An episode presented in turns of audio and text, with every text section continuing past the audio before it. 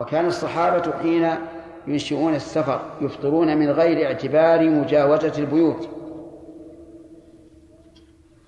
ويجدون أن ذلك سنته، أن ذلك إيش؟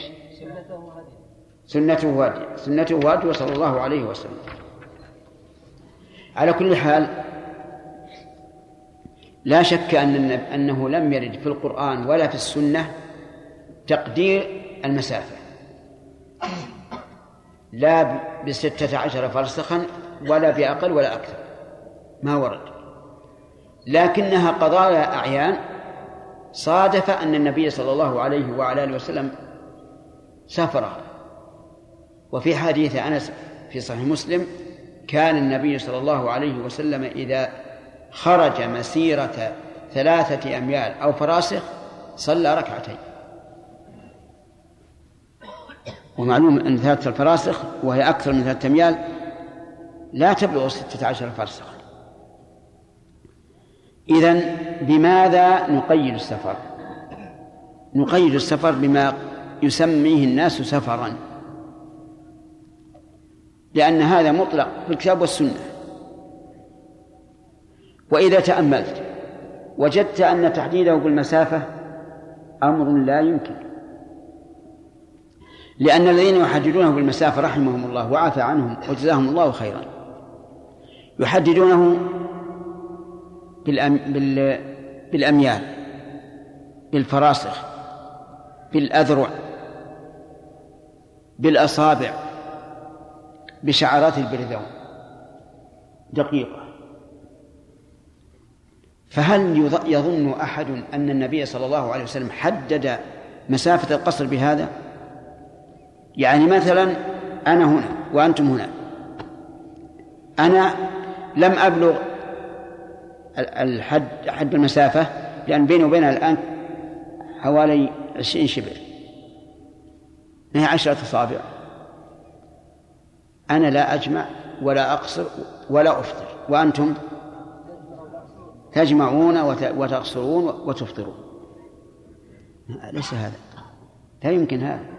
بل إذا قدرنا المسألة كما قدر الفقهاء شعرة البرذون، البرذون الفرس،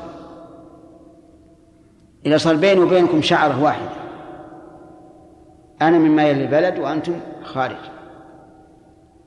أكون أنا غير مسافر وأنتم مسافرون.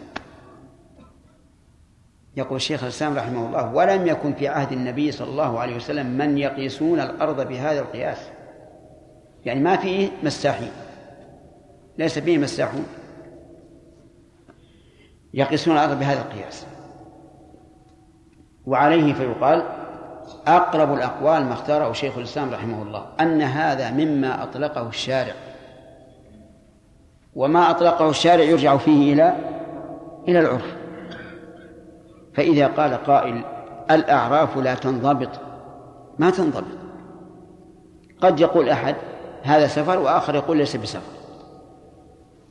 نقول: من رأى أنه ليس بسفر لا يقصر، ومن رأى أنه سفر قصر. فإذا قال هذا يحصل فيه اختلاف الناس، فهذا يقصر وهذا يتم. قلنا: كما حصل اختلاف الناس في نواقض الوضوء، هذا يرى أن من مس ذكره مطلقا ولو بغير قصد انتقض وضوءه فيجب أن يتوضأ للصلاة، والآخر يقول لا ينتقض، فهذا يصلي وهي... فهذا يتوضأ وهذا لا يتوضأ. أيضا اثنان كلاهما أكل من لحم إبل على مائدة واحدة، أحدهما يقول لا يجب الوضوء من لحم الإبل، والثاني يقول يجب، وليس في هذا شيء. أشد من هذا: اجتهد اثنان في القبلة في البر، فقال أحدهما القبلة هكذا على اليمين، والثاني قال على اليسار. يصلون كل واحد إلى جهته إلى جهته مع هذا الاختلاف العظيم. فالمهم إن مسألة الاختلاف كل سيحاسبه ربه.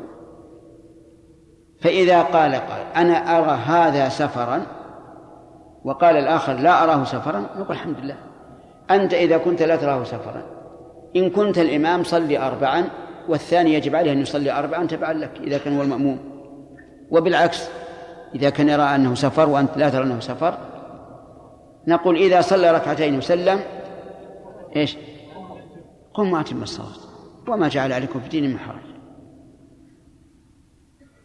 فالمسألة ما فيها إشكال، ما فيها إشكال إطلاقا، لأن مسائل الخلاف إذا لم يكن هناك نص قاطع يفصل بين الناس فلا يكلف الله نفسا إلا وسعها. وهذه قاعدة الآن في معرفة ما هو السفر. للعلماء في هذا أقوال، والراجح أن يقال ما, ما دام تحديده لم يرد في الكتاب ولا في السنة فيرجع فيه إلى العرف كغيره. وفي المنظومة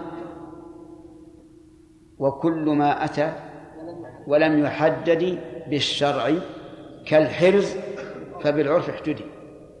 طيب، ثانيا المدة التي ينقطع بها حكم السفر، هذه أيضا مختلف فيها. يعني مثلا إنسان مسافر جلس في مكة للعمرة أربعة أيام والآخر عشرة والآخر عشرين والآخر كل الشهر والآخر جلس يومين ومشى،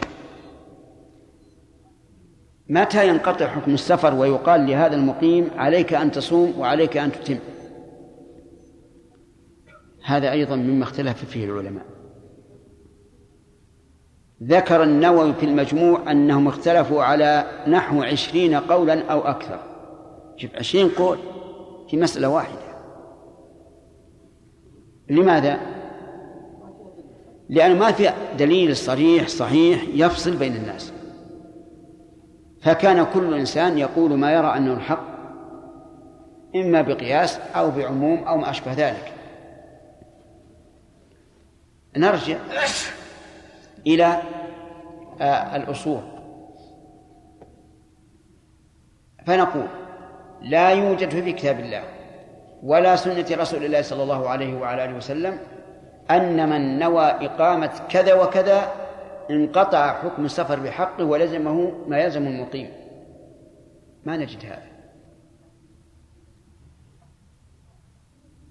بل وجدنا أن القرآن الكريم فيه الإطلاق، وأن السنة النبوية فيها الاختلاف في المكث بدون تفريق. ففي القرآن وإذا قال الله جل وعلا وإذا ضربتم في الأرض فليس عليكم جناح أن تقصروا من الصلاة، ولم يقل إلا كذا وكذا، ما استثنى. فنأخذ بإيش؟ بالعموم والإطلاق، ما دمنا ضاربين في الأرض فنحن نقصر الصلاة. وقال عز وجل علم أن سيكون منكم مرضى وآخرون يضربون في الأرض يبتغون من فضل الله وآخرون يقاتلون في سبيل الله. قال يضربون في الأرض يبتغون من فضل الله، تجار. التاجر من المعلوم أنه يبقى في البلد يوما ويرجع، أو يومين ويرجع، أو ثلاثة أيام ويرجع، أو عشرة أيام ويرجع، أو نصف شهر أو شهر، لأنه يريد إيش؟ التجارة والربح. قد لا يكون السوق مناسبا أول ما يقدم وينتظر، قد تكون السلعة التي يريد أن يشتريها غير موجودة ويقول له صاحبها ستأتي بعد عشرة أيام وينتظر. والآية مطلقة. أما السنة فهكذا. أقام النبي صلى الله عليه وسلم في تبوك عشرين يوما يصلي ركعتين، عشرين يوم. وأقام في مكة عام الفتح تسعة عشر يوما يصلي ركعتين، وأفطر أيضا لأنه قدم فتح مكة في رمضان، أفطر بقية الشهر تسعة عشر يوم. أقام في حجة الوداع كم؟ عشرة أيام. قال قيل لأنس في البخاري في صحيح البخاري كم أقمتم في مكة عام حجة الوداع؟ قال أقمنا عشرا. وجه ذلك أنه قدم في اليوم الرابع وخرج في اليوم الرابع عشر، هذه عشرة أيام كلها يقصر ويترخص برخص السفر، ولم يأتي عنه حرف واحد يقول يا أمة محمد إذا نويتم الإقامة مدة كذا وكذا فأتموا، ما قال هذا، فيبقى الأمر مطلقا غير مقيد. فإذا قال قائل المدة محددة بأربعة أيام، نقول ما دليلك؟ سيقول دليلي أن النبي صلى الله عليه وسلم قدم مكة في حجة الوداع وهي آخر سفرة سافرها في اليوم الرابع. أي يوم؟ في اليوم الرابع. أي يوم؟ أي يوم؟ يا سبحان الله، يا سبحان الله. في أي يوم كان التاسع؟ ها، الجمعة. يكون الأحد الرابع، قادم اليوم الرابع، لأن فيقول في حجته قدم النبي صلى الله عليه وسلم في اليوم الرابع ومكث قبل الخروج إلى منى أربعة أيام يقصر الصلاة. نقول هذا لأن يكون دليلا عليكم أقوى من أن يكون دليلا لكم. كيف ذلك؟ لأن النبي صلى الله عليه وعلى آله وسلم يعلم أن من الناس من يقدم مكة قبل اليوم الرابع، ولم يقل أيها الناس من قدم منكم قبل اليوم الرابع إلى مكة فليتم.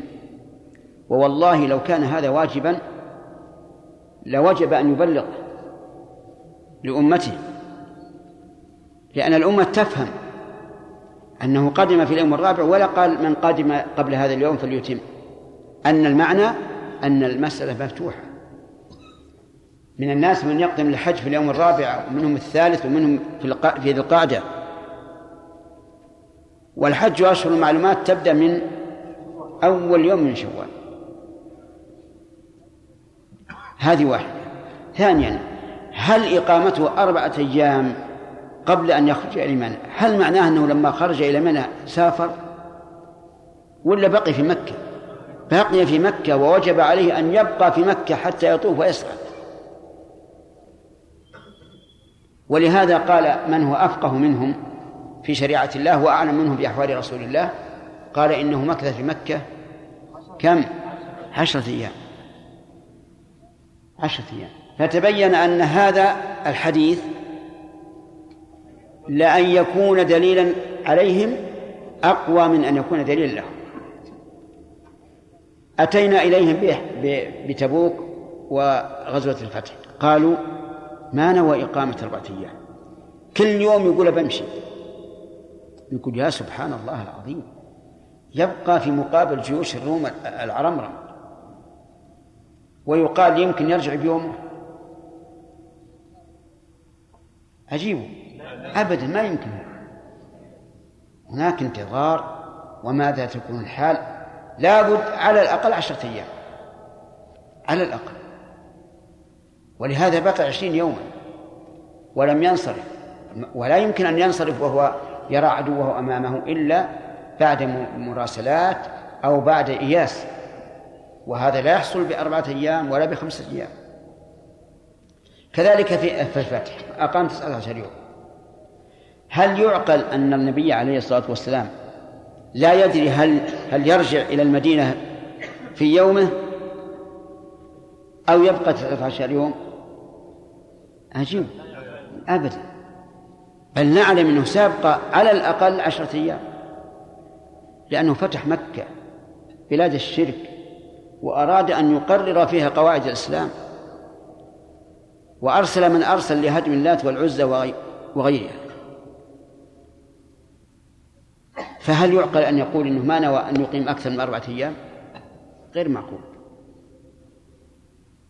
فإذا كان النبي صلى الله عليه وعلى آله وسلم أقام إقامات مختلفة وبقي على أحكام السفر فإننا نقول ما دام الإنسان ضاربا في الأرض وفي سفره فهو مسافر.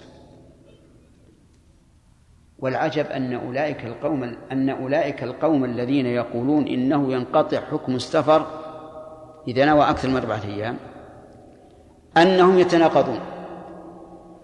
كيف التناقض؟ يقول هذا الرجل الذي نوى إقامة عشرين يوم في البلد وقلنا انقطع عنك السفر، انقطع أحكام السفر في حقه، يقولون إنه لا يصح أن يكون إماما في الجمعة، لا يصح أن يكون إماما في الجمعة. يا ناس، قال نعم، ما هو مستوطن، ولا يصح أن يحسب من الأربعين من الأربعين إذا قلنا إنه لا بد من أربعين. يا جماعة ما يكمل العدد؟ قال ما يكمل العدد. ليش؟ لأنه ما هو مستوطن. إذن هل هناك هل هناك فاصل بين مسافر ومستوطن؟ يقول شيخ الإسلام من قال إن الناس ينقسمون إلى مقيم ومستوطن ومسافر فقد أخطأ. ما فيه في السنة إما إما مسافر وإما مقيم، إما إقامة مطلقة أو استيطانا. وهذا هو الذي أراه وأعتقد أنه بما تبين لي لا يجوز لي العدول عنه، والإنسان سيحاسب على ما فهم من النصوص، ولا نفي هذا سلف. من السلف؟ أولا رسول الله صلى الله عليه وسلم ما حدد، والله لو حدد لوجب علينا أن نقول به، لكنه ما حدد. وكيف نضيق على عباد الله ما وسعه الله؟ ثانيا الصحابة، ابن عمر أقام بأذربيجان ستة أشهر حبسه الثلج، وابن عمر معروف بالتضييق، أقصد بالتضييق يعني الاحتياط، من أشد الصحابة احتياطا وتمسكا بالسنة. أقام بأذربيجان ستة أشهر يقصر الصلاة حبسه الثلج، الثلج يموع في أربعة أيام حتى يتمكن الإنسان من السير. نعم، لا بل لا تزيده الأيام إلا شدة، ومع ذلك قصر، وهو من أشد الناس تحريا للسنة رضي الله عنه. ونعلم علم اليقين أنه يعلم هو أنه لن يتسنى له السفر إلا بعد أن يذوب الثلج، إذا انسلخ الشتاء وحل الربيع. شيخ الإسلام يقول هكذا، ابن تيمية ابن القيم يقول هكذا، أئمة الدعوة بعضهم يصرح بهذا ويجوز، شيخنا عبد الرحمن السعدي كذلك يقول بهذا. العمل التطبيقي الآن على هذا، في أناس يخرجون من الكبراء إلى ما يسمونه النزهة أو القنص. وش القنص هذا؟ الصيد. نعم، يبقون في البر لمدة شهر، شهر ونصف، وهم يترخصون برخص السفر، لأن حقيقة العمل ما يتم إلا على هذا. هذا ما نراه في هذه المسألة، وقد كتبنا في ذلك جوابا مسهبا بينا فيه قوة هذا الدليل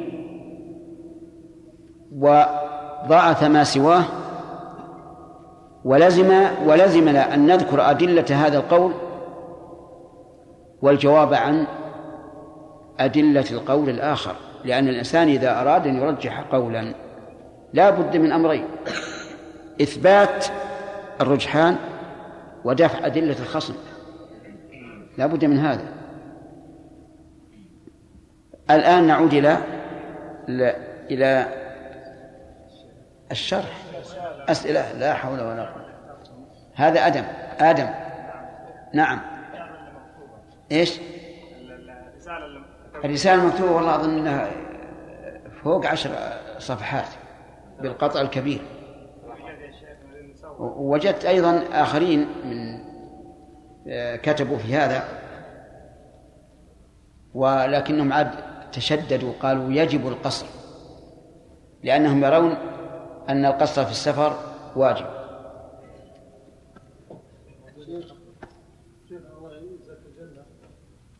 ذكرت المفطرات ولم تذكر البخور، عن وجدنا يعني أن البخور من الفطر. طيب يا إخوان، إذا ذكرنا المفطرات إثباتا فمعناه ما سواها لا يفطر أبدا. إن شاء الله تعالى أول يوم من رمضان تأتي بالمبخرة في النهار، بخرنا جزاك الله خير. ما رجعنا نعم. طيب ما رجعنا. وجود إذا استنشق الإنسان. أحسن تمام. إذا استنشق غير يتبخر. هل كل متبخر يستنشق؟ ما يجوز، لا لا تقول. الاستنشاق يصعد الدخان إلى الجوف، ولا بد أن نقول بهذا، لأننا لو لم نقل بهذا كان مشكلة. يأتي اللي يشرب الدخان وكل بشرب الدخان ما يفطر، أن تقول إن إذا استنشقت البخور ما يفطر، هو مزه يعني. أفهمت الآن فرق بين البخور وعدمه؟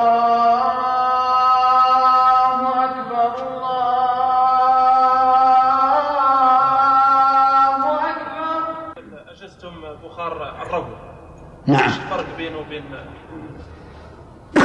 بين البخور يعني البخار الربو ما له جرم بين، قال ما هو ذلك انه شيء بارد جدا يلصق قبل ان يصل الى المعده في في الشرايين من اجل فتح المسام الهوائيه، هذا يدخل الى الى الى الى, إلى المعده الدخان.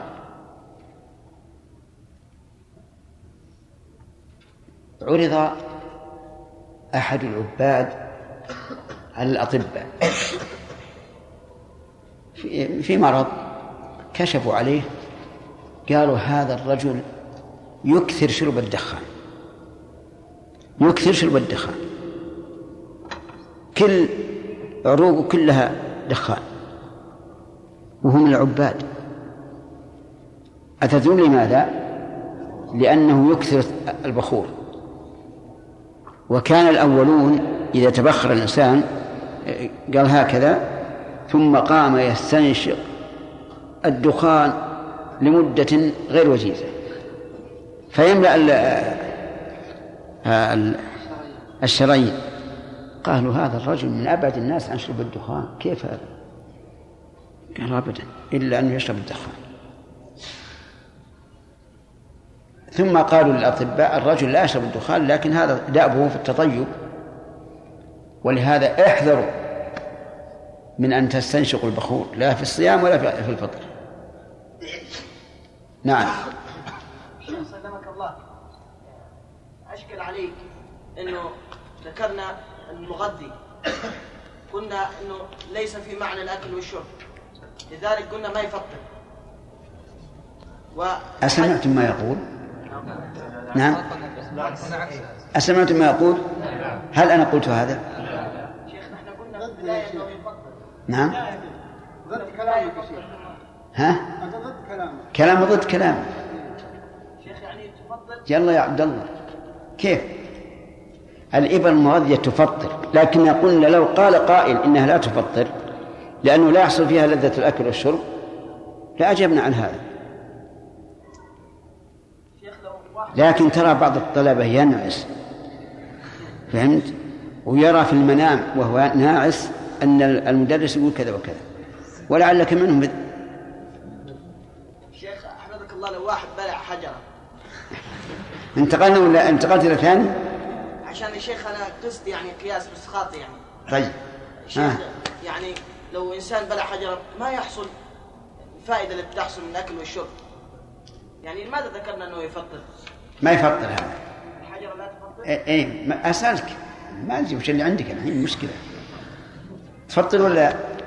شيخ ذكرنا أنها تفطر. طيب وهو كذلك. مع أنه ما يحصل مثل. وذكرنا أن الإبرة المواضي مفطرة. انتبه يا أخي، وأشير عليك أنك تأخذ شريط من موسى. وكنت بالأول سجل لكن ما أدري وش السبب. نعم انتهى الوقت. نعم عبد الله. قال يا شيخ يعني ما الفرق بين الإبر المغذية والدم حقن الدم؟ إيه الحقن الدم ما يغني عن الأكل والشرب، بل إنه يزيد شهوة الأكل والشرب بخلاف الإبر المغذية. سليم. الحقيقة أني جاء نفس الشيء من من تعرض الناس ل من تعرض بعض الفقهاء للحديث الصحيح يا شيخ، ولا ولم الصحيح والأمر الصريح. الحين مثل اللي يطلق الرسول صلى الله عليه وسلم، اللي يطلق الرسول صلى الله عليه وسلم شيء مثل الصيام يا شيخ، صيام السفر، لا قال الرسول صلى الله عليه وسلم كذا ولا قال كذا. كيف يا شيخ أن بعض الناس اللي يتعرض يقول كذا وكذا وشهدها وعلى دليل من قول الله سبحانه وتعالى يقول اليوم أكملت لكم دينكم ورضيت لكم الإسلام دين. أن يطلق الرسول صلى الله عليه وسلم إيه؟ إحنا نجي يا شيخ من السنة، نجي السنة واللي نتصرف فيها، والرسول صلى الله عليه وسلم أطلقها على على ما ما ذكر. لا ما لا ما نحق، لكن شوف يا سليم سلمك الله، سمعت خلاف العلماء في العقائد أيضا، العقائد العظيمة لا تستنكر. ولذلك كان من دعاء الرسول عليه الصلاة والسلام أنه يستفتح صلاة الليل بهذا الاستفتاح: اللهم رب جبرائيل وميكائيل وإسرافيل فاطر السماوات والأرض عالم الغيب والشهادة أنت تحكم بين عبادك فيما كانوا فيه يختلفون اهدني لما اختلف فيه من الحق بإذنك إنك تهدي من تشاء إلى صراط مستقيم. جزاك الله خير يا شيخ، بارك الله فيك. ولكن يا شيخ الحقيقة إن الناس مثل مثل من جت السنة بشيء صريح وجاء وجاء وقلنا قاموا الناس يزودون وينقصون، إن الواحد منه يعني يقول اللهم اهدني، قال اللهم اهدني. نرجع إلى درسنا. قال نعم إيش؟ لا هذا خلنا عشر دقائق، عشر دقائق لا خلنا عشر بلا شك.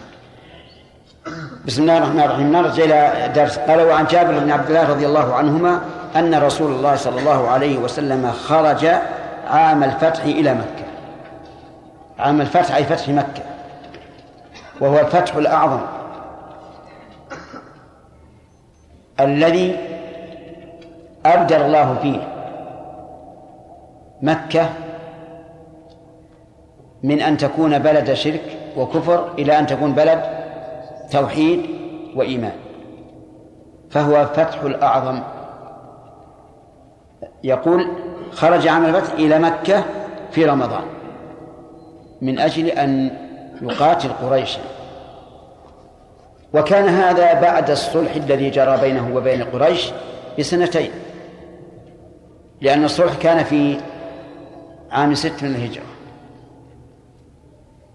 وهذا في ثمان، يعني قبل أن تتم سنتان. قد يشكل على الإنسان كيف إن النبي صلى الله عليه وعلى آله وسلم نقض العهد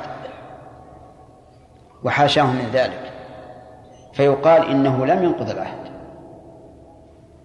بل الذين نقضوا العهد هم قريش، لأنه لما جرى الصلح بينه وبين قريش كان من أحب أن يدخل في عهد النبي صلى الله عليه وسلم دخل، وفي عهد قريش دخل. فكانت خزاعة, خزاعة دخلت في عهد النبي صلى الله عليه وعلى آله وسلم، فاعتدى عليها حلفاء قريش، فقامت قريش فأعانت حلفائها على حلفاء على خزاعة حلفاء النبي صلى الله عليه وعلى آله وسلم، وبهذا انتقض عهدهم. فخرج إليهم النبي صلى الله عليه وسلم وسأل الله أن يعمي على قريش أخبارهم حتى يبغتهم في بلادهم، وكان الأمر كذلك. خرج في عشرة آلاف مقاتل، أكبر جيش خرج به عليه الصلاة والسلام، إلا جيش الطائف لأنه, لأنه ضم إليهم مسلمة الفتح. خرج في رمضان، صام فصام حتى بلغ كراع الغميم. كراع الغميم طرف جبل في وادي عسفان يشبه الكراع الذي تمده الشاة. لما بلغ هذا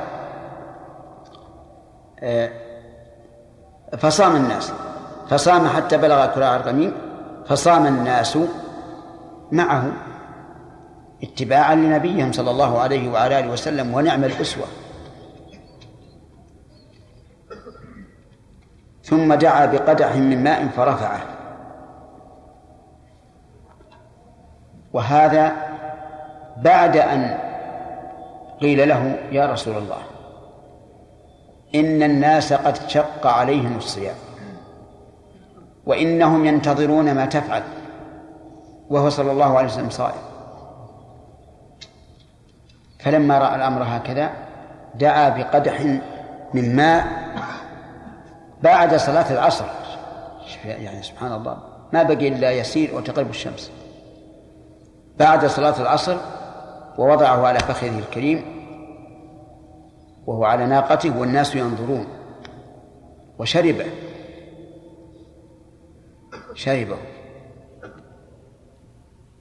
لماذا فعل ذلك بنفسه؟ من أجل أن يطمئن الناس على أن يفطروا، تأسيا به عليه الصلاة والسلام والاستقرار النفوس.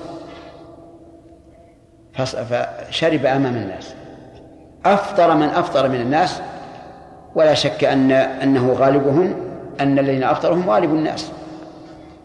وبقي أناس مجتهدين إلى أن تغرب الشمس، لأن العصر الوقت قريب. وهذا يشبه أنهم لما أنه لما نهاهم عن الوصال إيش؟ واصلوا، استمروا في الوصال. هؤلاء الذين استمروا في صيامهم ظنا منهم رضي الله عنهم أن النبي صلى الله عليه وسلم فعل ذلك رفقا بهم، وكأنهم قالوا في أنفسهم العهد قريب والغروب قريب، فلنصبر حتى تغيب الشمس. يقول ثم قيل له بعد ذلك إن بعض الناس قد صام. صام يعني استمر في صيامه. فقال أولئك العصاة، أولئك العصاة، أولئك اسم إشارة للبعيد ولا للقريب؟ هنا اقترنت بالكاف فهو للبعيد. أولئك العصاة، أولئك العصاة. والمعصية مخالفة الأمر أو الوقوع في النهي. المعصية إما مخالفة أمر أو وقوع في نهي. هؤلاء من أي النوعين؟ مخالفة أمر، مخالفة أمر لأنهم خالفوا النبي صلى الله عليه وعلى آله وسلم واستمروا في الصيام. لكن نحن نعلم علم اليقين أنهم لن يقصدوا المخالفة، لم يقصدوا المخالفة، وإنما تأول أن النبي صلى الله عليه وسلم فعل ذلك إيش؟ رفقا بهم. لكن سماهم عصاة لظاهر حالهم،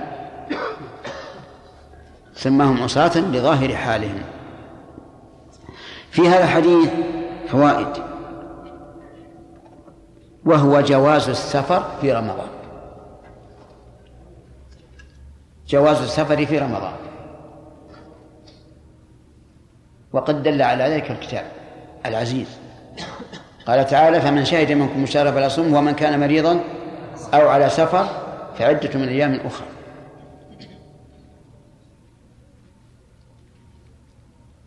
فإن قال قائل يلزم من السفر الفطر إذا شاء الإنسان، فيسقط بالسفر وجوب الصوم، وكيف يكون هذا؟ أنتم فهمتم الإشكال أو لا؟ إذا قال إذا أجزتم السفر في رمضان والسفر يبيح الفطر فمعنى ذلك أنكم أجزتم للإنسان أن يسقط عن نفسه وجوب الصوم، يسافر ويفطر. فالجواب أنه إذا قصد بسفره أن يفطر فالسفر حرام والإفطار حرام حتى لو سافر. انتبه، إذا أراد بسفره أن يفطر قلنا له السفر حرام لأنك أردت به إسقاط واجب، والفطر حرام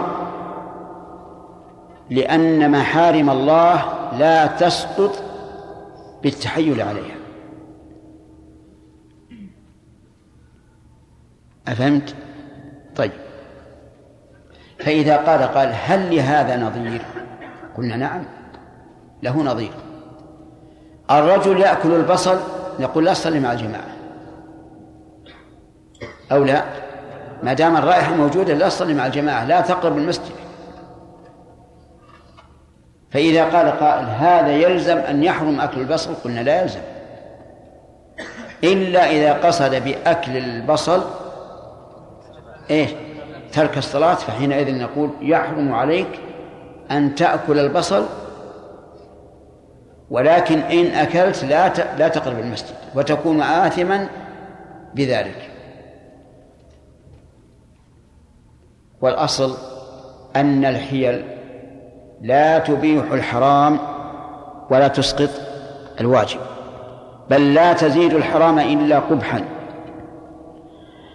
لأن الحيل تجمع بين الخداع والوقوع في المحظور. طيب، ومن فوائد هذا الحديث جواز الفطر في أثناء النهار للمسافر، جواز الفطر في أثناء النهار للمسافر، حتى لو لو شرع في الصوم فله أن يفطر. الدليل أن النبي صلى الله عليه وعلى آله وسلم أفطر في أثناء اليوم، وأنه لا فرق بين أن يفطر في أول النهار أو آخره كما جاء ذلك في الحديث. فإن قال قائل ما تقولون في رجل أصبح صائما في بلده ثم طرأ له أن يسافر، هل له أن يفطر؟ نعم له أن يفطر، لأنه إذا جاز الفطر في الدوام جاز في في البعض.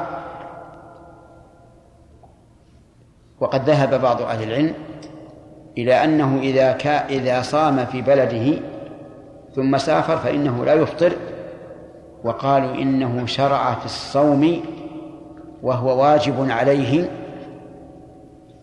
لأنه لأنه مقيم فلازمه إتمامه. ولكن يقال إن ما منع الوجوب في الابتداء يمنع الوجوب في الاستمرار لأنه رخصة، وهذا هو الصواب، أن الإنسان إذا نوى الصوم وهو مقيم في بلده ثم سافر في أثناء اليوم فإنه فإن له أن يفطر. نعم قد نقول في هذه الحالة الأفضل أن تصوم ويتأكد عليك الصوم خروجا من الخلاف، ولكنه لا يحرم الفطر. من فوائد هذا الحديث أن الصوم في السفر أفضل إذا لم يكن مشقة. الصوم في السفر يعني صوم رمضان أفضل إذا لم يكن مشقة. الدليل أن النبي صلى الله عليه وعلى آله وسلم كان صائما في السفر ولم يفطر إلا حين ذكر له المشقة، فالأفضل أن تصوم. يرجح ذلك أمور. الأمر الأول أن الصوم في السفر كان فعل النبي صلى الله عليه وعلى آله وسلم، حتى قال أبو الدرداء رضي الله عنه كنا مع النبي صلى الله عليه وسلم في رمضان في حر شديد ونحن في سفر، وأكثرنا ظلا صاحب الكساء، ومنا من يتقي الشمس بيده. الله أكبر، حر. أكثرنا ظلا صاحب الكساء، ما عندهم خيمة. ومنا من يتقي الشمس بيده عن رأسه. قال: وما فينا صائم إلا رسول الله صلى الله عليه وسلم إلا وعبد الله بن رواحة وعبد الله بن رواحة والباقون كلهم مفطرون. وهذا يدل على أن الصوم في السفر أفضل. طيب، إذن الصوم في السفر أفضل لوجوه ثلاثة أو أربعة. الوجه الأول: التأسي بالنبي صلى الله عليه وسلم. الأمر الثاني: أنه أسهل على المكلف، لأن الصوم مع الناس إيش؟ أسهل.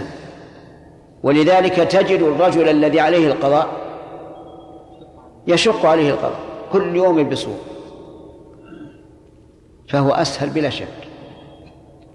وهو إذا عيد الناس بانتهاء الشهر إيش؟ يعيد معهم ويرى أن ذمته برئت. ثالثا: أنه أسرع في إبراء الذمة، أسرع في إبراء الذمة إذا صام مع الناس، لأنه يصوم في وقته، وإذا أفطر فلا بد أن يقضيه إيش؟ بعد وقته. الرابع: أنه يصادف شهر رمضان الذي هو وقت, هو وقت الصيام. هذه الوجوه الأربعة تدل على أن الصوم في السفر أفضل من أقول يا جماعة أفضل من الفطر، وهو الراجح. وقال بعض أهل العلم: صوم رمضان في السفر حرام ولا يجزي، لا يجزي. يعني لو صام رمضان كله من أول إلى آخره قلنا له: إذا رجعت إلى بلدك اقضي. وهذا رأي أهل الظاهر ظاهرية، وقالوا: بيننا وبينكم كتاب الله. كيف؟ قال: اقرأ القرآن، ومن كان مريضا أو على سفر فعدة من أيام أخرى، وعدة خبر لمتى المحذوف التقدير ففرضه عدة من أيام أخرى.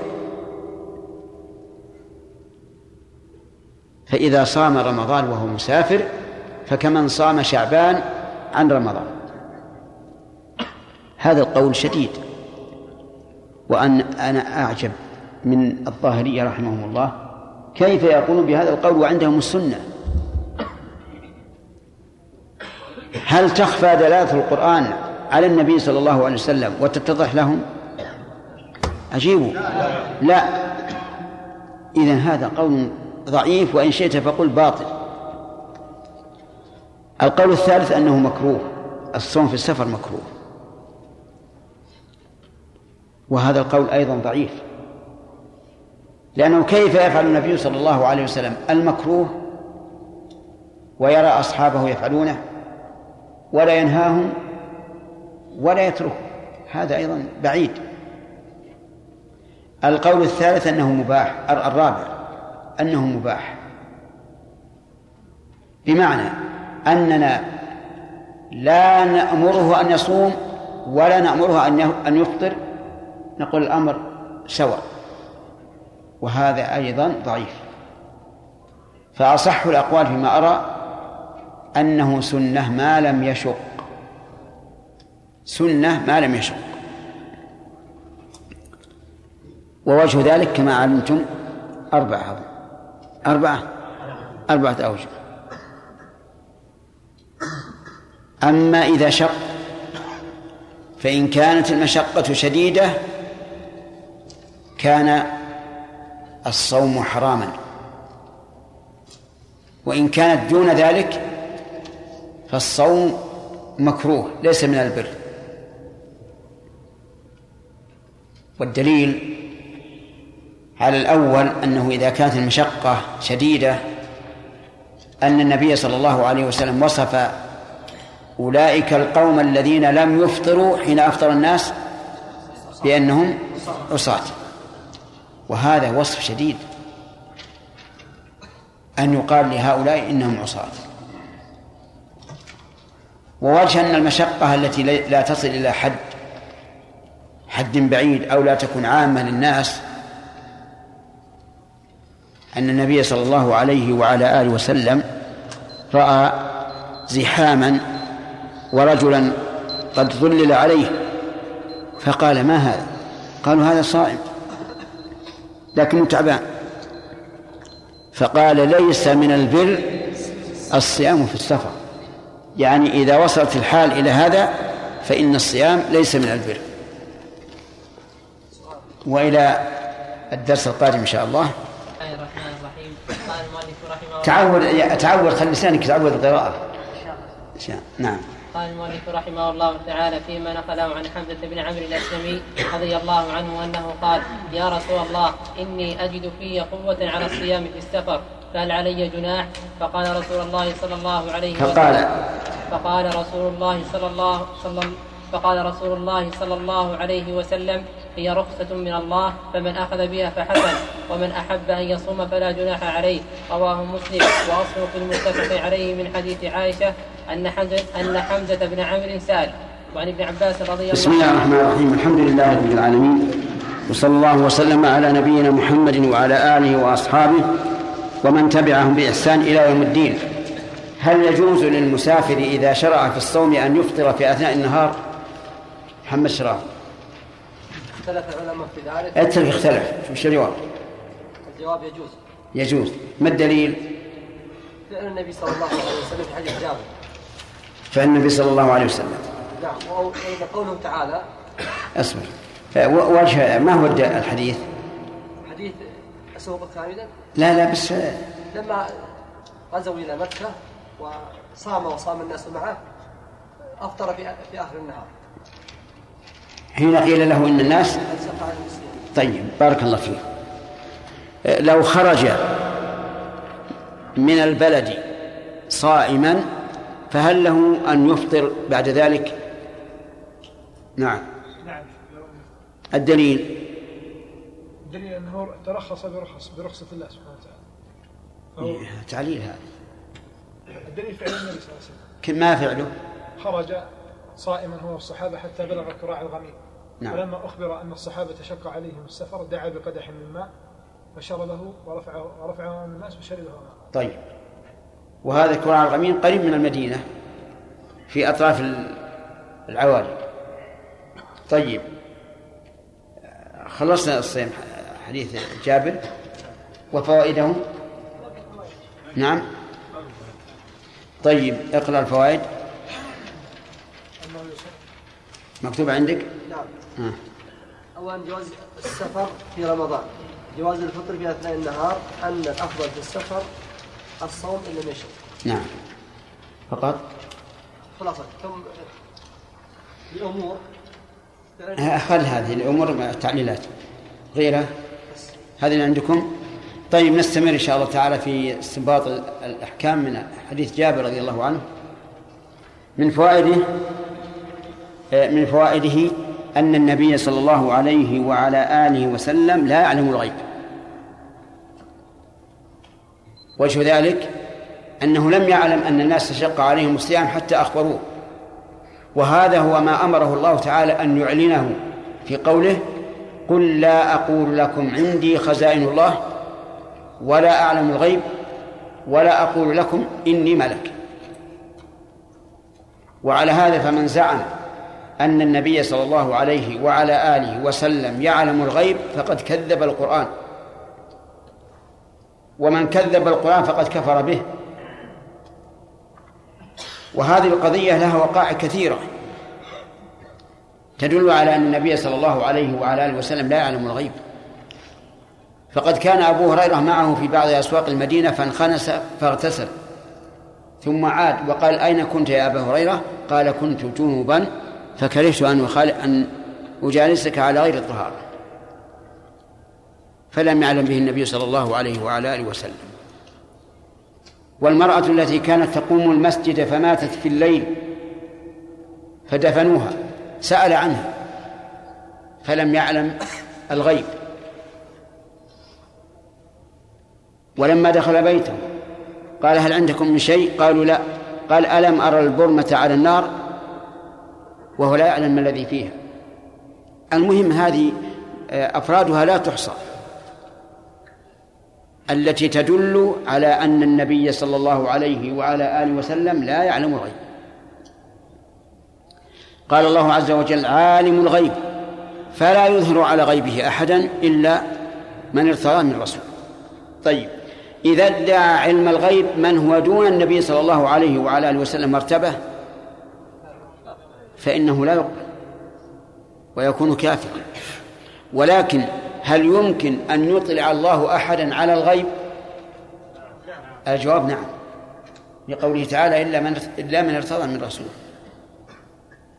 ومن فوائد هذا الحديث حسن تعليم وإبلاغ النبي صلى الله عليه وعلى آله وسلم للشريعة، وذلك أنه شرب أمام الناس حتى يكون ذلك أبلغ، لأن الفعل يتضمن شيئين: الأول العلم بالشيء، إذا فعل الإنسان أمامك, أمامك شيء شيئا فقد علمت به. الثاني ارتسام هذه الصورة في الذهن بحيث لا ينساها الإنسان. وجرب نفسك تجد أن ما كنت تعلمه عن طريق المشاهدة أبلغ مما كنت تعلمه عن طريق السماع. واضح؟ من أين يؤخذ من هذا الحديث أنه دعا بقدح من ماء فشربه والناس ينظرون إليه. ومن فوائد هذا الحديث جواز الصوم، جواز الفطر في آخر النهار، ولا نقول للإنسان تصبر واستمسك حتى تغيب الشمس، بل نقول متى شق عليك ولو قبل الغروب بربع ساعة أفطر. فإن قال قائل وهل في الحديث ما يدل على أنهم لم يقضوا ذلك اليوم؟ نعم، لا، فيه أنهم أفطروا. وعدم ذكر القضاء ليس ذكرا للعدم، لأن هناك أدلة تدل على أن المسافر إذا أفطر فعليه القضاء، ومن كان مريضا أو على سفر فعدة من أيام أخرى. ومن فوائد هذا الحديث جواز الإخبار بمخالفة بعض الناس، ولا يعد هذا من النميمة. وجهه أن, وجهه أن الصحابة أتوا إلى الرسول صلى الله عليه وعلى آله وسلم وقالوا إن بعض الناس قصان،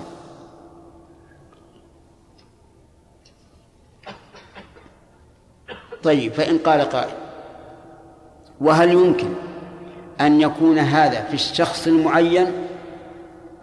لأن الحديث اللي معنا مبهم بعض الناس، فهل يمكن أن يكون هذا في الشخص المعين؟ الجواب نعم يمكن، لأن المقصود بالنميمة هنا الاستصلاح لا, لا الفساد. والنميمة إنما كانت من كبائر الذنوب لأن المقصود بها الفساد والإفساد. ومن, ومن, ومن فوائد هذا الحديث التأكيد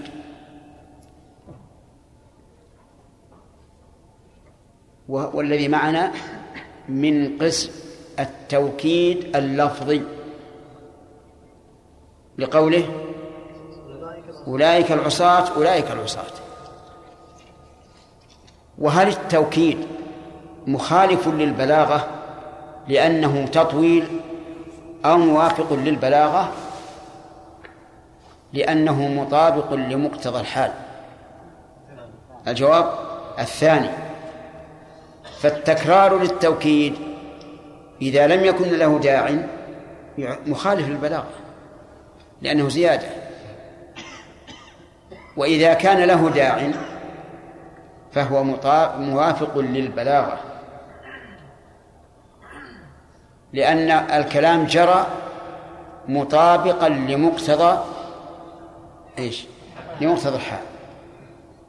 والنبي صلى الله عليه وعلى آله وسلم أراد أن يؤكد أن هؤلاء وقعوا في معصية.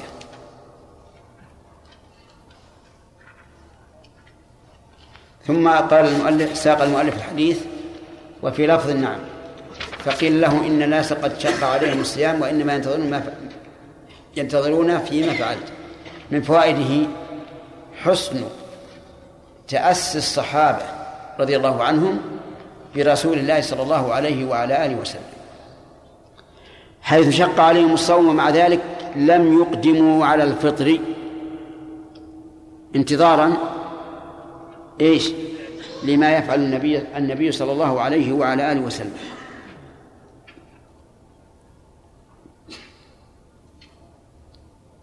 ومن فوائد الحديث جواز الطلب والسؤال من الغير إذا علمنا أن الغير يضع نفسه موضع الخادم للشخص الطالب. انتبه، جواز سؤال الغير إذا علمنا أن هذا الغير يضع نفسه أكمل موضع الخادم للطالب، لأن هذا ليس فيه ليس فيه إهانة أو ذل للسائل، إذ أن المطلوب يعرف قدر نفسه وقدر سائله، ولهذا لا لا يعد من السؤال إذا أمر الإنسان ولده ولده أن يفعل له شيئا أو زوجته أو ما أشبه ذلك، فلا يدخل فيما بايع الصحابة عليه رسول الله صلى الله عليه وعلى آله وسلم ألا يسأل الناس شيئا. يؤخذ من هذا من من كون النبي صلى الله عليه وعلى آله وسلم دعا بقدح من ماء فشرب. وعن حمزة بن عمرو الأسلمي رضي الله عنه، أنا عندي زيادة واو بن عمرو، زيادة واو صح؟ ليه؟ لأن عمر وعمر حروفه واحدة، فإذا كان منصوبا فإنه لا يحتاج إلى زيادة الواو، لأن عمر لا ينون وعمر ينون، وإن كان مجرورا أو مرفوعا أضيف إليه حسب القواعد الإملائية لفظ واو تفريقا بين بينه وبين عمر، لأن عمر لا ينون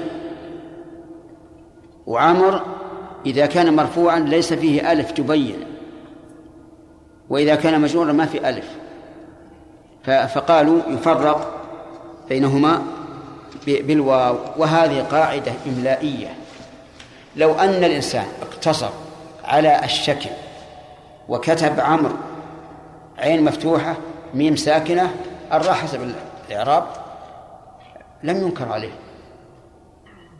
لكنهم كانوا لا يعتنون بالتشكيل فجعلوا هذا الفرق، أنه قال يا رسول الله إني أجد في قوة على الصيام في السفر، قوة أي قدرة، بل قوة أي بلا ضعف، قوة في السفر، فهل علي جناح؟ فقال رسول الله صلى الله عليه وعلى آله وسلم هي رخصة من الله. هل علي جناح؟ الجناح الإثم واللوم، يعني هل عليه جناح إذا صمت؟ فقال هي رخصة من الله، فمن أخذ بها فحسن، ومن أحب أن يصوم إلى آخره. الرخصة في الشرع وفي اللغة أيضا التسهيل، أي تسهيل ما كان شاقا أو كان مظنة المشقة، هذه الرخصة. فمثلا الجمع في المطر ايش هو؟ الجمع في المطر رخصة، لأن الأصل أن كل صلاة في وقتها، فإذا أذن للناس أن يجمعوا جمع تقديم أو تأخير فهذا رخصة، سهل لهم أن يصلوا الصلاة المجموعة لما معها في غير وقتها. إذن فالرخصة الشرعي شرعا أي في لسان الشارع بمعنى السهولة، وهذا التعريف أوضح بكثير مما عرفه به أصول أهل أصول الفقه، وهي واضحة جدا. يقول هي رخصة من الله، فمن أخذ بها فحسن، ومن أحب أن يصوم فلا جناح عليه. فمن أخذ بها أي بهذه الرخصة فحسن، أي فأخذه حسن، وعليه فحسن خبر مبتدأ محذوف التقدير فأخذه حسن أو فعمله حسن. ومن أحب أن يصوم فلا جناح عليه، ولم يقل فحسن، لأن السائل يسأل هل عليه جناح لو صام أو لا، فاختار النبي صلى الله عليه وآله وسلم أن يكون الجواب مطابقا للسؤال. رواه مسلم واصله المتفق عليه من حديث عائشة أن حمزة بن عمرو سأل، يعني فيكون من مسند عائشة في الصحيحين. وفي رواية مسلم من مسند من؟ حمزة. في هذا الحديث دليل على فوائد، منها حرص الصحابة رضي الله عنهم على أن يعبدوا الله على بصيرة وعلى علم وبرهان، لأن حمزة رضي الله عنه بإمكانه أن يصوم أو يفطر، لكن أراد أن يعبد الله على بصيرة. وهكذا ينبغي للمسلم إذا أشكل عليه الحكم الشرعي أن يسأل عنه، وأن لا يقول ما يقوله الجاهلون: يا أيها الذين آمنوا لا تسألوا عن أشياء إن تبد لكم تسؤكم. فإن كثيرا من الناس إذا قيل له اسأل عن هذا يجوز أو لا قال لا ما أسأل، لأن الله يقول لا تسألوا عن أشياء إن تبد لكم تسؤكم، وهذا غلط، لأن هذه الآية نزلت في عهد التنزيل الذي يخشى أن يسأل السائل شيئا فيحرم من أجل مسألته، فيكون من أعظم الناس جرما، أو يسأل عن شيء فيوجب من أجل مسألته فيكون من أعظم الناس جرما. انظروا ما حصل لبني إسرائيل من المشقة لما قال لهم نبيهم موسى صلى الله عليه وعلى آله وسلم: إن الله يأمركم أن تذبحوا بقرة. قالوا له: ادع لنا ربك يبين لنا ما هي. ثم قالوا: ادع لنا ربك يبين لنا ما لونها. ثم قالوا: ادع لنا ربك يبين لنا ما هي، أي ما عملها. فشدد عليهم. لو ذبحوا بقرة أي بقرة كانت لا لكفاهم لكفاهم وانظر إلى إنكار النبي صلى الله عليه وعلى آله وسلم على الرجل الذي قال لما قال الذي قال يا رسول الله أفي كل عام، حين قال إن الله فرض عليكم الحج فحجوا، قال أفي كل عام؟ قال لو قلت نعم لوجبت ولما استطعت، الحج مرة فما زاد فهو تطوع. أفهمتم الآن؟ صار الواجب على المسلم إذا أشكل عليه أن يسأل وأن لا يكون كما وأن لا يقول كما أقول هؤلاء الجاهلون. ولهذا تجد بعض الناس الآن يفعل الأفعال المحرمة المفسدة للعبادة ولا يسأل إلا بعد سنوات، مع أنه قد يترتب على فعله أشياء عظيمة. من فوائد هذا الحديث الإشارة إلى إسقاط الصوم عن المسافر، حيث قال حمزة: إني أجد في قوة على الصيام. فما الذي نفهم من هذا؟ أنه إنما أسقط الصوم عن المسافر من أجل الضعف والمشقة، ولا سيما فيما سبق حيث كانت وسائل النقل صعبة. ومن فوائد هذا الحديث أن الله تعالى يمن على عباده بالتسهيل، لقوله صلى الله عليه وسلم: هي رخصة من الله. ومنها أن ما شرع للرخصة جازت مخالفته إلى ما هو أشق إذا لم يكن نهي عنه، لقوله: هي رخصة من الله، فمن أخذ بها فحسن، ومن أحب أن يصوم فلا جناح عليه.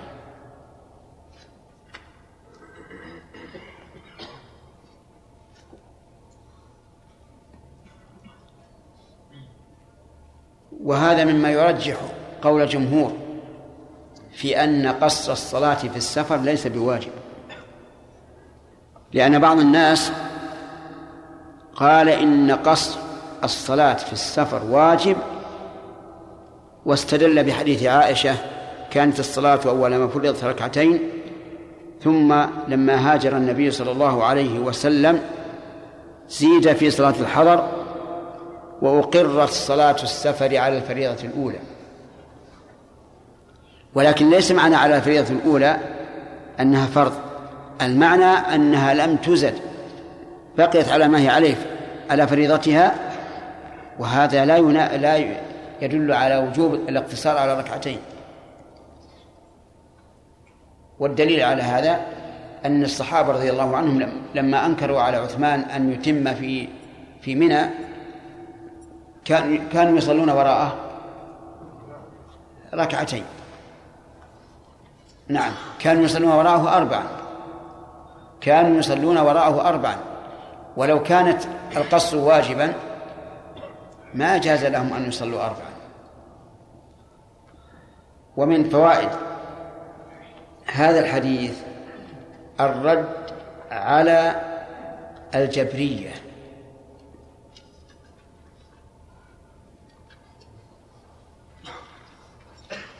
نعم نعم أي وش الدلالة؟ ومن أخذ قبل أوضح، من أخذ بها فحسن، ومن أحب أن يصوم فلا جناح عليه. واضح؟ عجيب يا جماعة، واضح أن أن الإنسان يفعل باختياره، وهذا أمر لا يشك فيه أحد ولا يماري فيه عاقل، فضلا عن عن العالم والمؤمن. لكن من لم يجعل الله له نورا فما له من نور.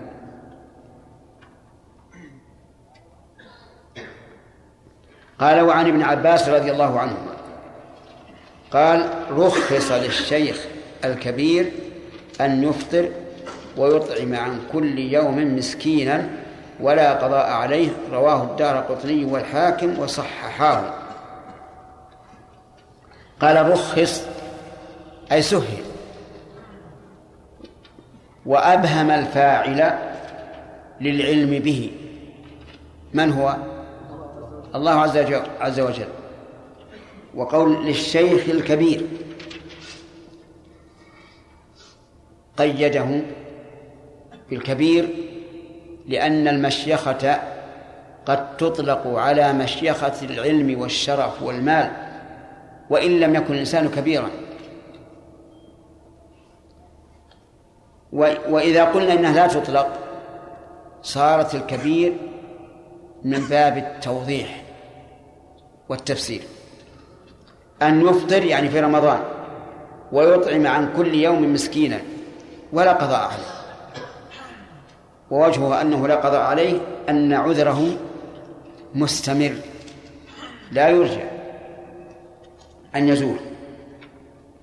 ففي هذا الحديث الموقوف على ابن عباس أو المرفوع حكما حسب ما فصله علماء المصطلح فوائد، منها أن الشيخ الكبير لا يلزمه أن يصوم،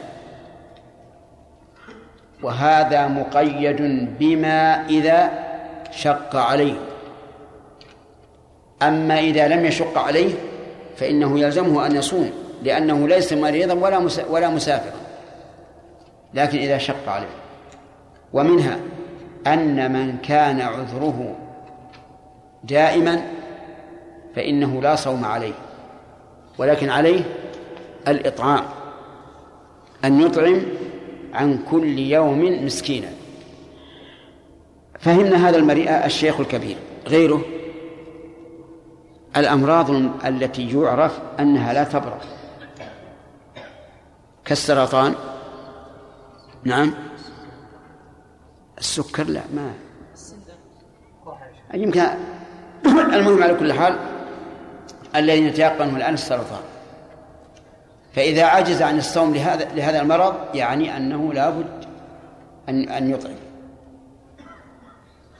ومنها من, من الفوائد أنه يطعم عن كل يوم مسكينا، فإذا كان الشهر ثلاثين يوما أطعم إيش ثلاثين مسكينا، وإن كان تسعة وعشرين يوما أطعم تسعة وعشرين يوما.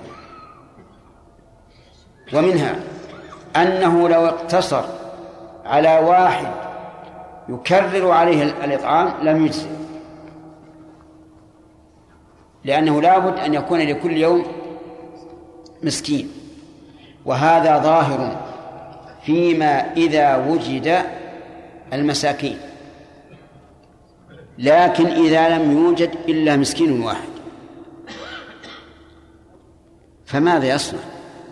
هل يطعمه يوما واحدا ويقول باقي لم أقدر على من أطعمه فيسقط عني، أو نقول كرر الإطعام عليه كل يوم؟ الثاني الثاني لأننا على الاحتمال الأول أسقطنا عنه الصوم، وعلى الاحتمال الثاني أسقطنا عنه وصفا في الصوم وهو أن يكون عن كل يوم مسكين. ومنها أنه لم لم يقدر إطعام المسكين، لم يقدر إطعام المسكين، فكل ما سمي إطعاما فهو كافر. وعلى هذا لو جمع عشرة فقراء وعشاهم ليلة من ليالي رمضان، ولنقل في في الليلة الحادية عشرة كفى عن العشرة، وفي ليلة واحد وعشرين يطعم عشرة، في آخر ليلة يطعم عشرة يكفي. وكان أنس بن مالك رضي الله عنه حين كبر لا يستطيع الصوم، فكان يجمع ثلاثين مسكينا ويطعمهم خبزا وأدما عن إيش؟ عن رمضان كله. طيب، أرأيتم لو أنه أطعم ثلاثين مسكينا أول ليلة من رمضان أيجزي أو لا؟ لا يجزي، لأنه إلى الآن لم يثبت في ذمته شيء، فنقول انتظر، لكن لك أن تطعم كل يوم مسكينا، كل يوم بيوم، ولك أن أن تقسطها على الثلث الأول والثلث الثاني والثلث الأخير، أو تجمع الجميع كلهم في آخره. نعم. إيش؟ دخل في السؤال. طيب. نعم فيصل. شيخنا الله يرضى عنك، بالنسبة للمشقة، إذا كان الإنسان ما هو مسافر، ما هو ما هو ضابط المشقة، نسمع له. يتعب يتعب إما بدنيا أو نفسيا. أحيانا يكون بدنيا تنحط قواه ويضعف، نعم، ويحب الركون إلى الأرض. ولقد رأينا رجلا صائما أتى إلى بيته يقرع الباب ليدخل، فجعل يقرع الباب وهو مضطجع. وش هذا؟ شاق عليها أو ما شاق؟ نعم شاق عليه جدا. أو نفسيا بحيث يضيق صدره ما يتحمل أبدا. هذا هذا الضابط. نعم يحيى. بينا أن الصوم في السفر أفضل بثلاث وجوه. نعم. فما توجيه قوله عليه الصلاة والسلام أن الله يحب أن تؤتى رخصه؟ نعم نعم يحب أن تؤتى رخصه كما يكره أن تؤتى عزائمه. نقول فعل النبي صلى الله عليه وسلم يبين ذلك، فإنه صلى الله عليه وسلم كان يصوم في السفر. نعم هذا. نعم ألم. نعم فتعود أنه يعبث بأنفه فيخرج دم، فإذا خرج الدم ارتاح من ألم الرأس، والألم قاس عليه. سبحان الله. نعم شيخ هو موجود شيخ هذا الشخص. إيه. فهذا الدم الذي يخرج ليس دما كثيرا حتى يؤثر على الإنسان كالحجامة. إيه نعم. لكنه إذا خرج انتهى الألم. أما هذا بارك الله فيك. أما على المذهب فهو في حل، لو خرج منه ملء سطل، لأن ذلك جيب فهد أجب، لأن هذا ليس بحجامة، وهم يقتصرون الحكم على الحجامة فقط. وأما على ما اختاره شيخ الإسلام رحمه الله وقال ما في ما كان في معنى الحجامة فله حكمها، فإذا كان الدم الذي يخرج يسيرا ولا يزيده إلا قوة فلا بأس به. نعم سليم. ينبغي يا شيخ للإنسان الذي له تقدير عند الناس وهو في السفر ومعه ناس محتاجين للفطر يا شيخ، وهو يحب الصيام أنه يفطر لأجل مراعاة للناس اللي معه. أحسنت. نعم يؤخذ من هذا الحديث ما ذكرت، أنه إذا كان إنسان يحب الصوم في السفر ومعه أناس يعني يشق عليهم الصوم أن يفطر من أجلهم. ألم تعلم أن النبي صلى الله عليه وعلى آله وسلم يحب أن يؤخر صلاة العشاء؟ نعم. نعم. لا غلط غلط. صلاة العشاء. أي يحب. ألم تعلم أن النبي صلى الله عليه وعلى آله وسلم يحب أن يؤخر من العشاء؟ أنا أنا شيخ لنفهم أن يقول يؤخر العشاء وقال هذا وقته. أي نعم. إذن ألم تعلم، إذا قلت كان ألم تعلم أن النبي صلى الله عليه وعلى آله وسلم كان يحب أن يؤخر العشاء، وش تقول؟ أقول نعم ولكن امرأة الناس. زملائك الله يهديهم. شوف بارك الله فيك، إذا جاءت همزة الاستفهام مع النفي لا تقول نعم، قل بلى. فهمت؟ أعيد السؤال. ألم تعلم أن النبي صلى الله عليه وسلم يحب أن يؤخر صلاة العشاء؟ تمام. ومع ذلك إذا رأهم اجتمعوا عجل. أي نعم مين قدم. وهذه مسألة كما تفضلت، إذا صار الإنسان له يعني إمام في الناس متبوع ينبغي أن يراعي أحوال الناس، ينبغي أن يراعي أحوال الناس. نعم. شيخ حفظك الله، ذكرنا أن الصائم في فطره استمر يا شيخ. راح السؤال. لا لا أنا مريم الشريعة الإسلامية في سهولتها رخصت له بالفطر. نعم. بما الله حفظك الله بالنسبة لأكلة السحور، سؤالي عن أكلة السحور. ها؟ أكلة السحور. نعم. بعض الناس إذا جاء يتسحرون يجتمعون ويضربون موعدا للسحور. نعم. فهل هذا من فعل الصوفية؟ هل يشابهه؟ يعني هو هلو يعني في البيت يقولنا نخلي السحور جميع. ليس الأهل، أصدقاء معينين. م. والله أرى أن اجتماع الاتفاق على أن يجتمعوا على صوم يوم معين أن هذا ليس من عمل السلف ولا ينبغي أن يفعل، لأن هذا يفتح علينا باب الصوفية. يقولون ما الفرق بين اجتماعنا نحن على التكبير والتسبيح واجتماعكم على الصيام؟ الكل عبادة. وهل هذا وارد عن السلف حتى تقولوا لنا, لنا سلف في ذلك؟ يقال مثلا من صام يوم الاثنين فلا بأس يكون أن يقول مثلا من كان منكم صائما فالفطور عند فلان، هذا لا بأس بدون اتفاق. نعم.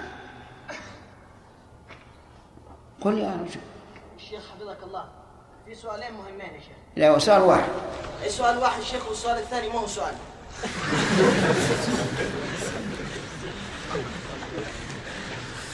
يلا السؤال الأول المهم. الشيخ الكبير. نعم. الشيخ قلنا أنه إذا شق عليه الصيام أفطر. نعم. وإذا قلنا ما شق عليه لا يفطر لأنه ما فيه لا مرض ولا سفر. نعم. حتى الشيخ لو لو أفطر وعليه مشقة ما ما ما هو مريض ولا ولا مسافر. إيه مشقة. يلحق بالمريض لمشقة الصوم عليه. جزاك الله خير يا شيخ. نعم. جمعة. أحسن الله إليك. الصائق. الكهرب. ها؟ إيه نعم. السائق. السائق. إيه نعم. الذي يقود السيارة. نعم. هذول يسافرون دائما. هذا سفرهم دائما. لو ما يعني يفطروا. لو أفطر. لا يصوموا يؤجلوا الصيام إلى وقت الشتاء وكذا، لأنه في الشتاء يسهل الصوم مع السفر. نعم. لا بأس. لكن إذا رجعوا إلى بلدهم في أثناء رمضان لازم يصوموا. فلا بد أن يصوموا. أما ما داموا خارج بلدهم ينتقلون من مدينة إلى مدينة ومن قرية إلى قرية فلهم الفطر. هذا عملهم دائم شيخ أحسن الله إليك طول السنة. أي لكن كما قلت يحسن يسهل على المسلم في الشتاء. هنا. نعم. المسافر يصوم الاثنين والخميس ولا يوم البيت. نعم. الأفضل أن يصوم. نعم. الأفضل أن يصوم. أي نعم. ما دام عنده قدرة الأفضل أن يصوم التطوع.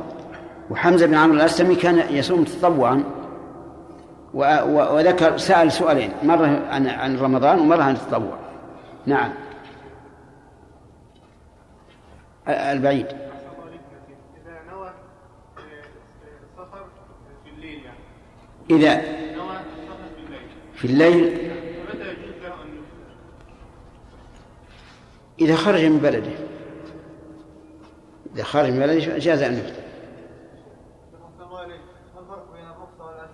نعم. العزيمة هو يأثم بفعلها أو تركها، والرخصة رخصة ما ما يأثم. فمثلا أكل الميت للمضطر هل تقول أنه رخصة أو عزيمة؟ سؤال لك. عزيمة، لأنه يجب أن أن يأكل الميتة إذا خاف التلف. المسح على الخفين رخصة، لو شاء لم يفعل.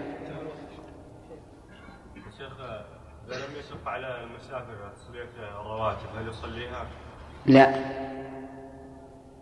ولكن ما هي الرواتب التي لا تصلى؟ ما هي السنة الرواتب التي لا تصلى؟ إيه ما هي؟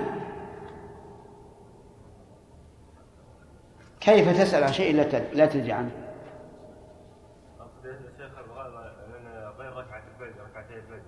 أسألك الآن، أنت سألت هل الرواتب يفعلها المسافر أو لا؟ تسأل عن الحكم، كأن بهذا يقتضي أن عندك علما منها. أنا شيخ بعض يقولون ليس على المسافر سنة.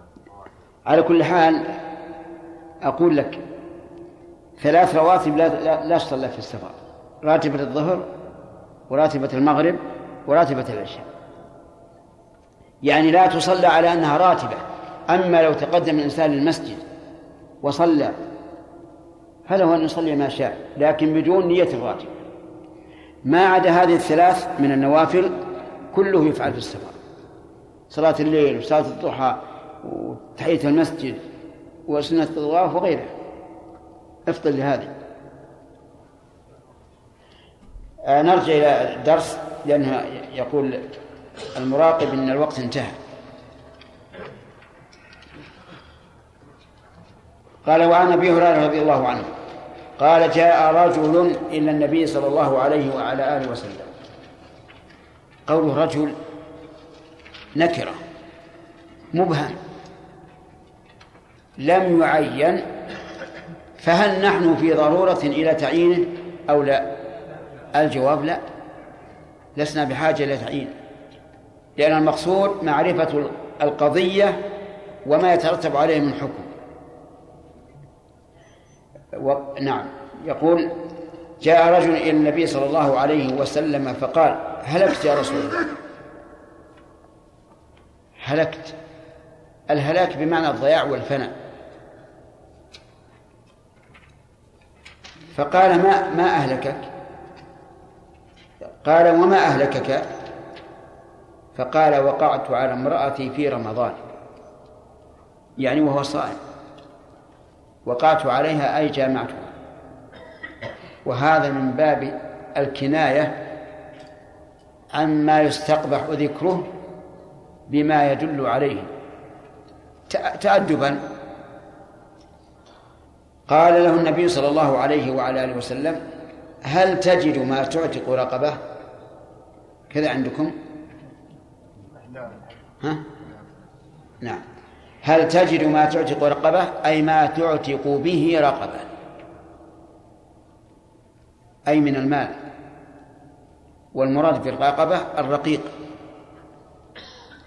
وأطلق البعض على الكل لأن لأن الكل لا يبقى بدونه، ولهذا لا يطلق على الرقيق أي على اعتاق الرقيق يد مثلا ولا رجل، لأن الرقيق قد يبقى بدونها، لكن الرقبة هل يبقى بدونها؟ نعم. محمد نهار يقول نعم. ها؟ تقول لا؟ نعم. لذلك أطلق. متأكد كلامك الأول، أول ما أجبت تقول لا ولا نعم؟ زي طيب، إذن وافقت الجماعة. يطلق البعض على الكل إذا كان ذلك البعض لا يتم الكل إلا به. ولهذا إذا أطلقت القراءة على الصلاة دل على أن الصلاة لا بد... القراءة لا بد منها. إذا أطلق الركوع على الصلاة: اركعوا مع الراكعين، دل هذا على أن الركوع لا بد منه في الصلاة. كذلك إذا أطلقت بعض البدن على البدن كله نظرنا، إذا كان البدن يبقى بدونه فإنه لا يطلق عليه، وإذا كان لا يبقى بدونه فإنه يطلق عليه. قال: ما تعتق رقبة. والاعتاق الاعتاق تحرير الرقبة وتخليصها من الرق. طيب. قال: لا، يعني لا أجد. قال: فهل تستطيع أن تصوم شهرين متتابعين؟ قال: لا. قال: فهل تجد ما تطعم ستين مسكينا؟ قال: لا. هذه ثلاث خصال ثلاث خصال: العتق، بعده الصيام، بعده الإطعام. قال: لا. ثم جلس فأتي النبي صلى الله عليه وعلى آله وسلم بعرق فيه تمر، العرق الزنبيل، أتعرفون الزنبيل؟ فيه تمر، لأن الصحابة رضي الله عنهم يأتون إلى النبي صلى الله عليه وسلم بمثل هذا الطعام ليفرقه على المحتاجين، فقال تصدق بهذا. عن إيش؟ عن كفارتك. عجيب يا جماعة، نعم عن كفارتك. وسيأتي على على هذا الإشكال إن شاء الله في الشرح في في الفوائد. قال أعلى أفقر منا،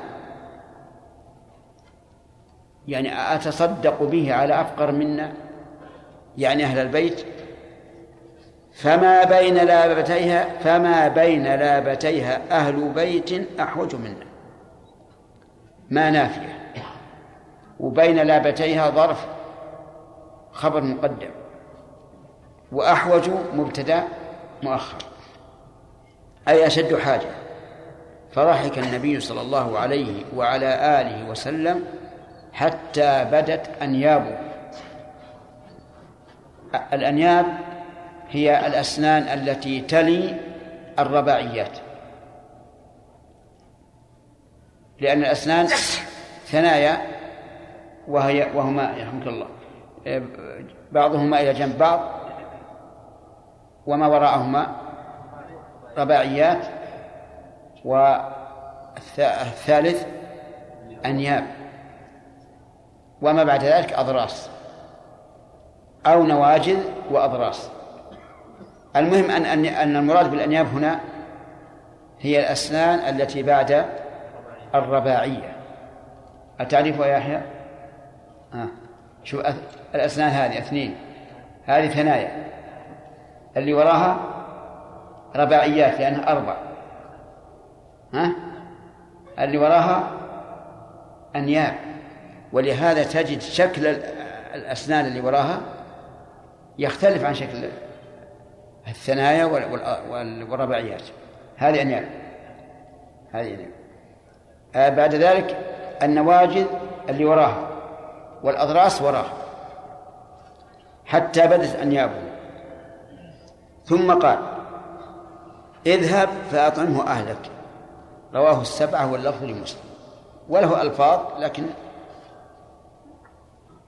نقتصر على ما ساقه المؤلف. رواه السبعة واللفظ لمسلم. من السبعة؟ يحيى، البخاري ومسلم، أبو داود والترمذي والنسائي وابن ماجه وأحمد، سبعة. طيب، رواه ونعم رواه السبعة واللفظ لمسلم. في هذا الحديث الشريف فوائد كثيرة. يقول ابن حجر رحمه الله إن بعض العلماء استنبط فوائده فبلغت ألف فائدة وفائدة، ألف فائدة وفائدة. ولكن هذا العدد إذا صح وصار ليس فيه تكلف وتمحل، فإن بعض الناس إذا استنبط فائدة فرع عليها فوائد، فرع عليها فوائد